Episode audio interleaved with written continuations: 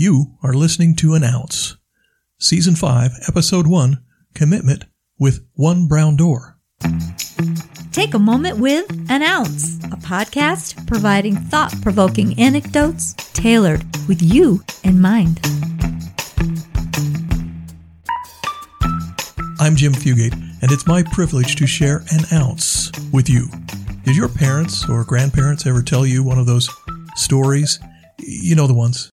Back in my day, we used to walk seven miles to school. It was uphill both ways, and it was always raining. And the snow was at least chest deep, and then you were lucky if you didn't get heat stroke. it's kind of funny to hear them tell their stories. But okay, old timer, we get it. Things were harder back in the day. Speaking of back in the day, I've got a great experience to share. In the early 90s, and I was working at Dulles International Airport Fire Department in Virginia, just outside Washington, D.C. It was about 7 in the morning, and my 24 hour shift was over, so I was headed home. Home was about a 70 plus mile drive, and it usually took a little over an hour. And with a commute like that, I didn't want to be running up miles on a new car, so I would keep my eyes open for what I hoped would be a reliable jalopy and I wore a few of them out during that decades long career.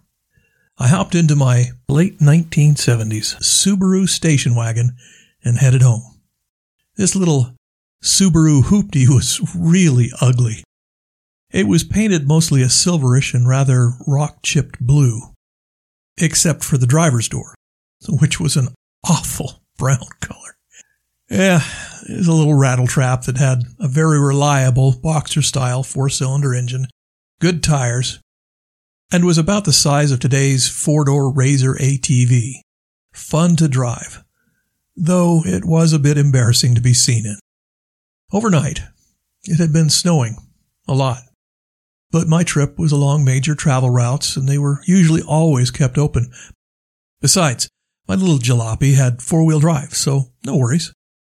Probably 20 or so minutes after I left the airport, I'm guessing the governors of the two states I was traveling through declared a state of emergency. They do that for snow in Virginia and West Virginia and ordered everyone to shelter in place. In other words, stay off the roads. But it was a declaration that I didn't actually hear because the little Subaru wagon with one brown door, well, I don't recall if it had a functioning radio. I don't recall it even having a radio antenna. Or was that the car that had a wire hanger as an antenna? anyway, I just listened to cassette tapes on the long drive home from work. I churned along at about 30 miles per hour, throwing snow as I went. The roads were empty, and in some cases, it was a little tough to even discern where the roads were because they were completely covered with snow.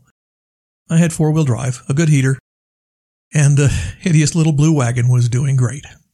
The snow slowed my commute home to West Virginia, and after about an hour, the snow was getting a little deeper, and the jalopy was not holding the road quite as well, so I went ahead and shifted into four wheel drive. Yeah, that did the trick. I was now cruising about 35 miles an hour through 12 to 18 inches of new powdery snow over a packed, crunchy base of ice and compacted snow, and I was having a blast. Then came the first real challenge. Getting off of Route 7 in Winchester, Virginia, and onto Interstate 81 northbound. Why the heck hadn't the plows opened up the on ramp? And as I thought about that, I also wondered where were the snow plows? I hadn't seen a single one in over half an hour. I think I stopped and evaluated the situation for a moment, and then decided to just plow through the path that appeared to be where the on ramp that was hidden under the fresh virgin snow and up onto the interstate to trek the last 10 to 15 miles to get home. Plowing, spinning wheels, twisting on the on ramp, I came to realize, you know, I think the roads are closed. No matter. I made it this far, so I'm going to keep going. After about 10 miles on the interstate, I traversed up what appeared to be an exit ramp and found myself on secondary roads that were so much fun. There had been one or two folks out on the roads with four wheelers, but there was nobody in sight. I navigated to the right and off the secondary road and headed down the last mile and a quarter down a narrow, unmarked, tree lined lane to my home. About halfway down the lane and just over the rise of a railroad crossing, the little blue Subaru with one brown door was left immobile, sitting on top of a drifted pile of snow with its wheels spinning about four inches above the pavement. That was it. The comfortable and fun part of the trip was over. It was now about two hours after I had left the airport, and after getting high centered in the snow, about a half a mile from home, and right smack dab in the middle of the road, I was left to dig my way out, without a shovel. Miraculously, a fine man came along driving a backhoe. He hooked the Subaru up to a long chain and pulled me out of the snow to a flat patch of ground off the road. I could have kissed him, but it was too cold. I grabbed my bag and left the car and walked. Three hours after the adventure began, I made it home. Three days later, I was able to retrieve my car. You know, the wisdom of that trip home could be debated. So here's the ounce. We jump into a task, a project, a job, and figure it will take a certain amount of effort and time to get it done. Occasionally, we have the advantage of experience. We've done it before, and we know how hard it should be and how long it should take. But life is unpredictable, and it can take way more time and so much more effort and so many more resources to get it done than we ever imagined. We may stop and wonder, is it worth it? How much more will it take? Well, if you're committed to the outcome, like I was to getting home, it will take whatever it takes, and it will take as long as it takes. And you're the only one who decides whether it's worth it. When you begin a thing, ask yourself, what's this worth to me? Only you can make that decision. If you choose to move forward, find the tools you need, the people who can help you. Don't pay much attention to what the detractors think. Commit yourself to success.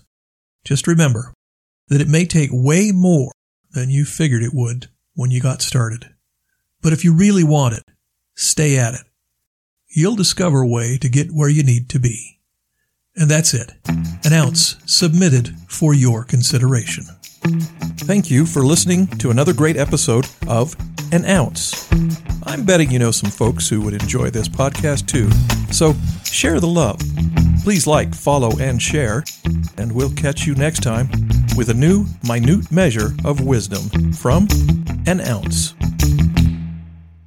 Hey, check out our YouTube videos at youtube.com forward slash at an ounce podcast. That's youtube.com forward slash at symbol an ounce podcast.